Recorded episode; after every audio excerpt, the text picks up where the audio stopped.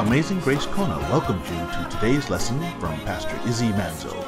Our prayer is that today's lesson will spiritually feed and uplift you.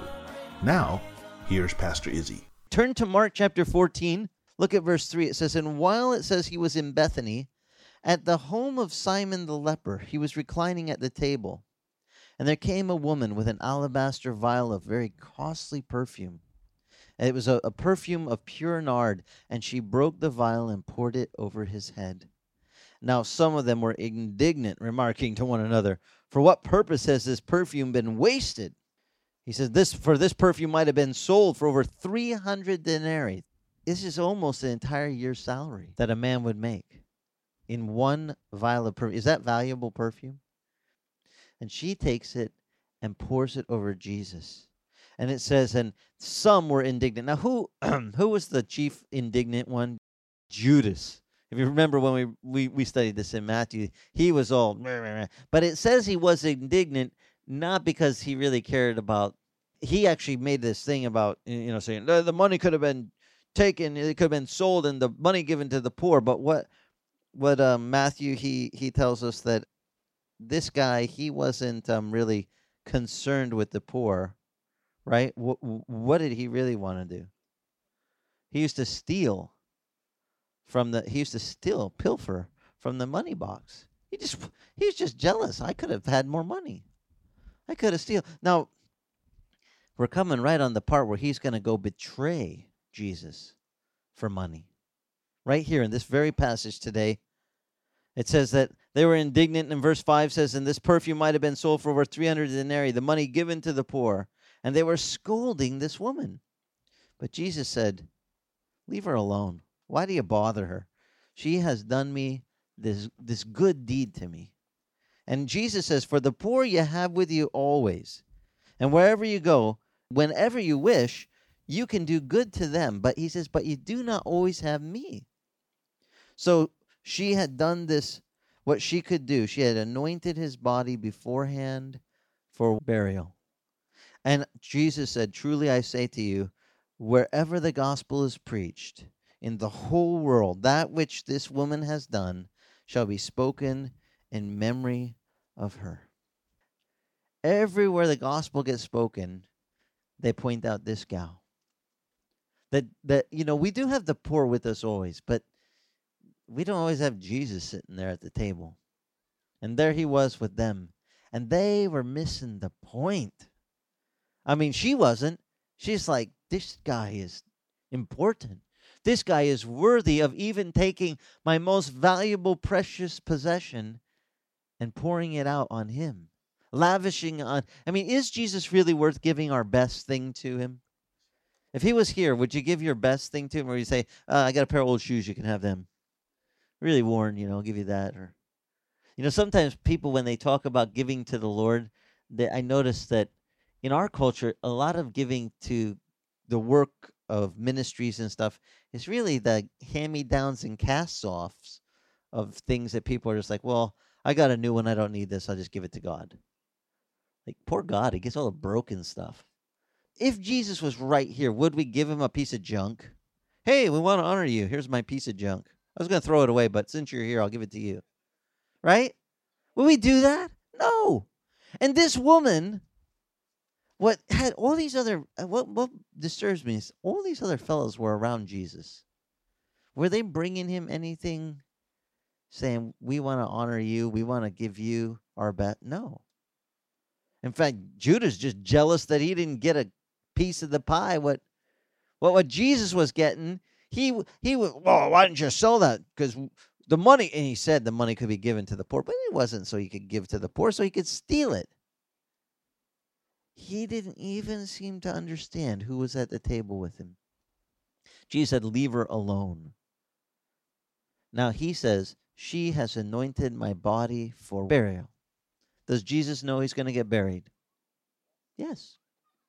First thing I want to point out to you, he knew he's going to get buried right at the table. While she's anointing him, he's like, It's okay. She's just getting me ready for burial. Let's read on and see what else he, he knew in this particular setting. It says, Then Judas Iscariot, who was one of the twelve, went off with the chief to the chief priests in order that he might betray him to them. And, th- and they were glad when they heard this, and they promised to give him money. And he began seeking an opportunity to betray him at the opportune time. Now, verse 12 says, Then on the first day of the feast of unleavened bread, it says, When the Passover lamb was being sacrificed, the disciples said to Jesus, Where do you want us to go and, and prepare for you to eat the Passover? Jesus, we don't know where we're going to go have the, the supper. Um, where do you want us to go do this?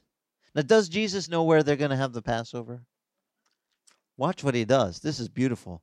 He says to them, You two, he sent two of the disciples. He said, Go into the city, and you will see a man that will meet you. He'll be carrying a pitcher of water. Follow him. Now, I got a question for you. In those days, was um, job was it that normally carried the water? The women. Yeah, if you look in the Middle East, you you'll see not the men carrying the water. And the women, by the way, are amazing. I mean, these gals, they put these little rolled up cloth on their head and they put a pitcher of water that's like honestly, it's like one of those big five gallon, you know, bottled water things that that today most of the most folks like I can't even lift it and put it over upside down inside the cooler thing, you know, the bubbler. But these gals put it on their head, and they walk. uh, I mean, from down low where the wells are, all the way up the little slippery ramps, all the way up and carry it to their houses. These big clay vessels, they're heavy. And I mean, they're like trucking along. But Jesus wanted to make sure that they followed the right person to the right room to prepare the Passover. And if he would have said, go to town and follow the gal with a pitcher of water, they could have wound up anywhere.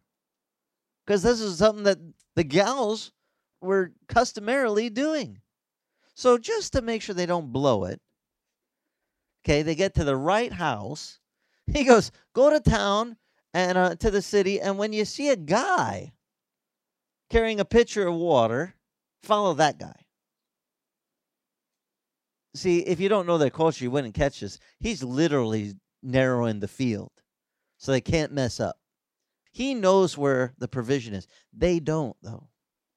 Now, does the Lord know how to direct us to his provision when we don't know? Does he know how to get us there? In this case, I love it. Follow the fella. So they follow him. And then go, it says, Jesus tells him, go to the owner of whatever house he enters and say that the teacher says this um, my ge- uh, Where is my guest room in which I might eat the Passover with my disciples? I don't know about you guys, but anyone here would volunteer be one of these two fellas that got to go to to find the fellow with the water? And then you're supposed to follow the fellow. And when he goes to the house, you're supposed to go to the door and, excuse me, um, uh, my my master, the teacher, my rabbi, says, "Where's the upper room? What we can eat the uh, meal? You know, um, the the Passover with my disciples." And it says, "And he himself will show you a large upper room, furnished and ready. Prepare it there for us."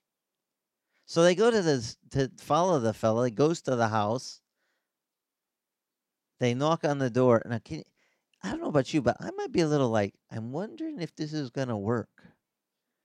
My my master says, um, the teacher, he says, "Where's my um, my guest room?"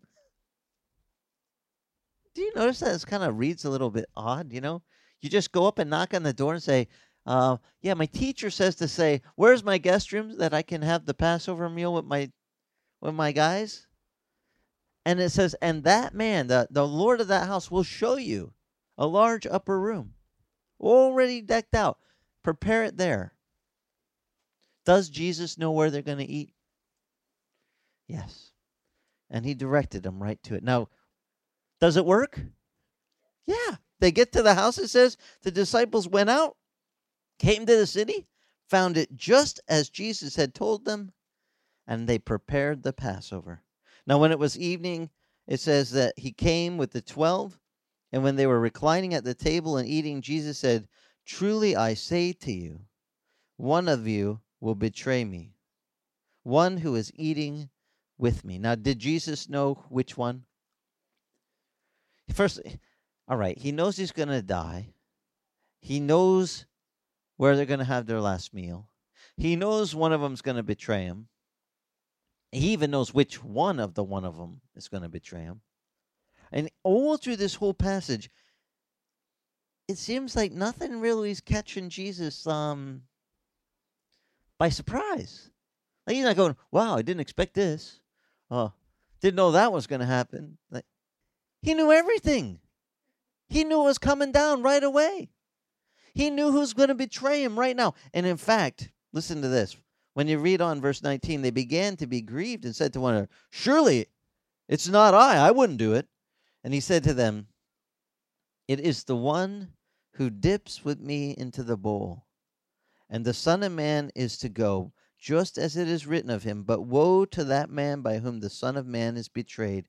It would have been good for that man that he had not been born. So he took, now it doesn't say it here, but if I want to just use one of the other gospel accounts, I can flip over in John's. I believe John tells us who exactly when he dipped the bread, the sop, and he gave it to who? To Judas. And Judas, it says, he he took it and he de- after partaking of that that morsel, he departed to go betray Jesus.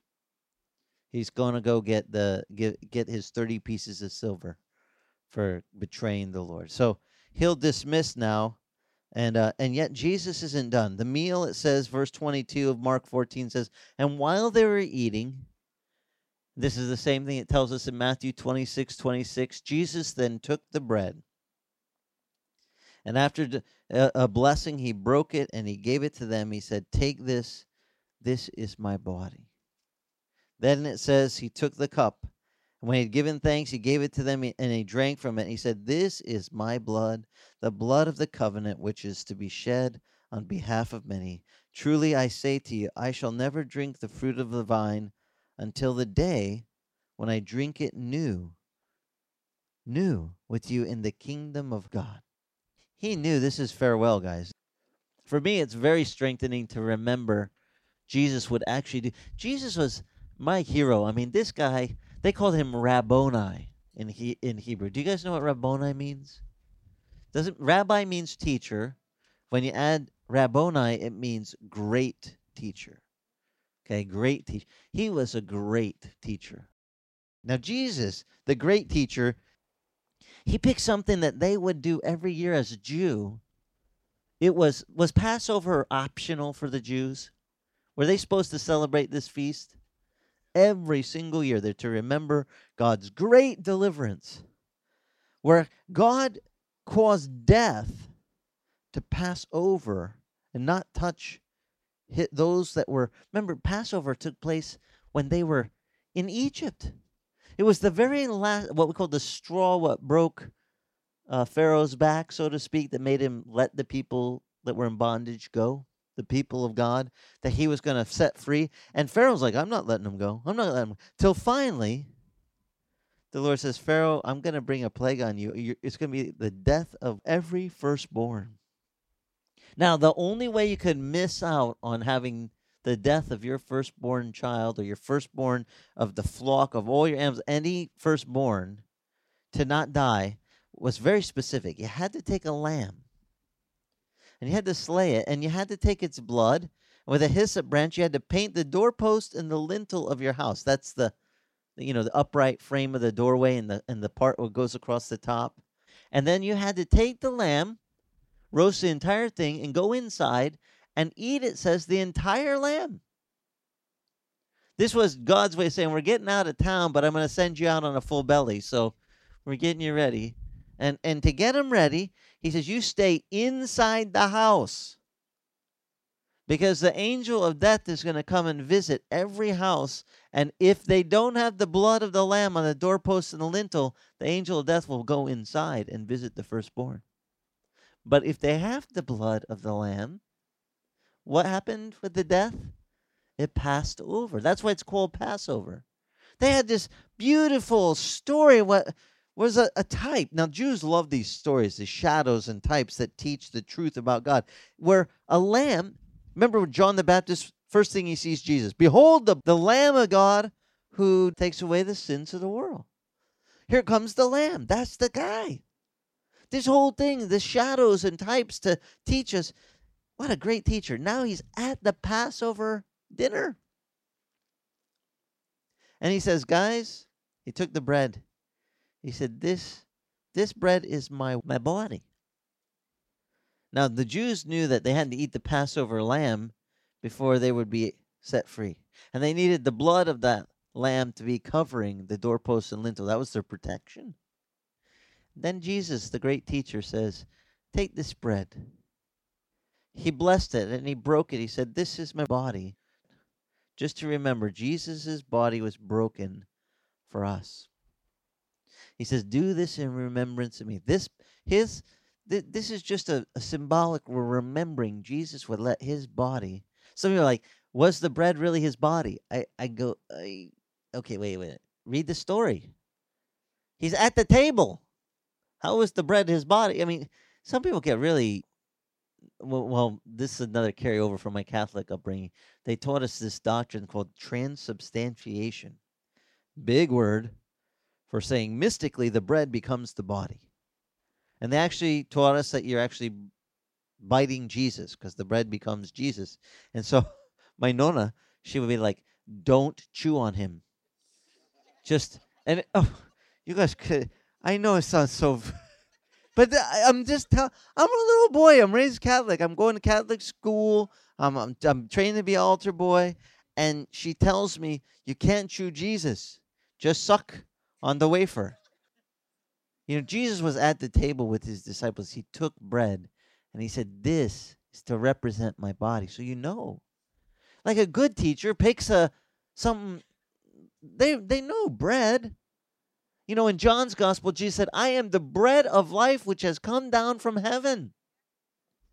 Now I've shared this before, but where's Jesus born? Bethlehem, which translates Beth is house, lay is of, and hem is in Hebrew bread. So the bread of life was born mystically. Oh, uh, that's probably coincidence, right? That the bread of life was born in a place called the house of bread. I mean, talk about a clue. Okay? Jesus was born that bread of life. And if we want to partake of him, all we got to do is say, Lord, forgive me. Now, before we take communion, it says you have to judge one person yourself. Not anyone. Some of you are going, yeah, all right, this is gonna be fun. No. Do not judge your spouse. Do not judge your coworker. Do not judge your boss. Judge yourself. If there's anything before we take this, before we do, I want you just to pray with me and just go before the Lord. Let's take a moment, bow our heads and our hearts, and say, Lord, if there's anything what's not right within us, we come before you, and uh, the one who has given all mercy and grace, who has given your body to be that, that payment for our sin. You would give of your blood to make a new covenant for us, Lord. That covenant would, would remove our sins and forgive all of our transgressions. We we come before you, Lord. Lord, we know we're just there's we're just but clay. And some of our clay is not perfect. So, Lord, forgive us our imperfections. And in those things, Lord, that you are speaking to our spirits that we need to let go of, just help us this day. Let go of hardness of heart, bitterness, things that are holding us back, unbelief, Lord. Forgive us. Even like that man cry out, Lord, I, I believe, but help my unbelief. I ask that you'd help each person's faith here today as we come before you. Now take a moment and ask the Lord to forgive you of whatever thing that you know His Spirit's been nudging you and prodding you about. So I don't want you to take this unwittingly or not not soberly before the Lord. I want you to to think, Lord, I, I want to be right with you. And if he shows you anything right now, just say, Lord, forgive me of that thing. Lord, collectively we come before you with all of our cries. Forgive us. Cleanse us and strengthen us as we partake of this communion. May this just boost our faith for this next week. That we would partake of you, what you've done for us. In remembrance of your gift of yourself, Lord, we take of this bread. We say to you, the bread of life, thank you. Give to us life. And when he was done, he wisely took the cup. Said, This is a cup of a new covenant in my blood. Do this. This is for your remission of your sin. Re- remission means the complete removal. Anyone want your sins completely removed? Lord, remove our sins as we partake. To Jesus, Lahaim. That's Hebrew for to life. L'chaim. I want you to know one thing as you go into this next week all your sins are forgiven. When you partake of that, He can take care of all our sin. He, he washed it all, He paid for it all. And some of you guys are stuck with baggage, spiritual baggage that's holding you back because you're like feeling like, I don't know if He could forgive me for this. I don't know if He could help me with that. It's pretty heavy. Your sins are forgiven. Not maybe, not hopefully, could be, would be. They are. You starting off fresh, guys. This is the greatest thing I could tell you to start off your week. When you partake of communion, you say, Lord, forgive me. He goes, done. So everything's clean slate. Erase, you're ready to start off new. Don't take any of the mistakes from last week and carry them over into this week. They're gone. What does the psalmist say? Look out there. See that ocean? When you ask God forgive, he says he casts our sin into the sea of forgetfulness, never to be remembered again. You say, Lord, forgive. As far as east is from west, he takes your sin. You go, Lord, forgive me this. This, this is like a stain on my. He goes, give me that. Crumples it up and whew, sends it flying. The biggest strong arm there is. He throws that thing. It says, as far as east. How's far east from west? Infinity, right? Goes on forever. He takes your sin and removes it from you. So if he's taken your sin and sent it going, it, it's packing, it's gone. Why should you try to pack it into this next week? Why should you carry it forward like, oh man, but I really blew it? The Bible says, if any man be in Christ, he is a new creature. You're a new creation. The old things have passed away. Let them go. Let's walk new. Let's walk clean. Amazing Grace Kona thanks you for listening to today's lesson. You can listen to today's lesson or any of the radio lessons on iTunes titled Celebrate the Lord. And if your travels take you to Kailua Kona on the big island of Hawaii, come visit us. We meet Sunday mornings 9 a.m. on the beach at the north end of the old Kona Airport. For more information on Amazing Grace Kona, go to our church website at amazinggracekona.com. Amazing Grace Kona is the original Calvary Chapel Kona.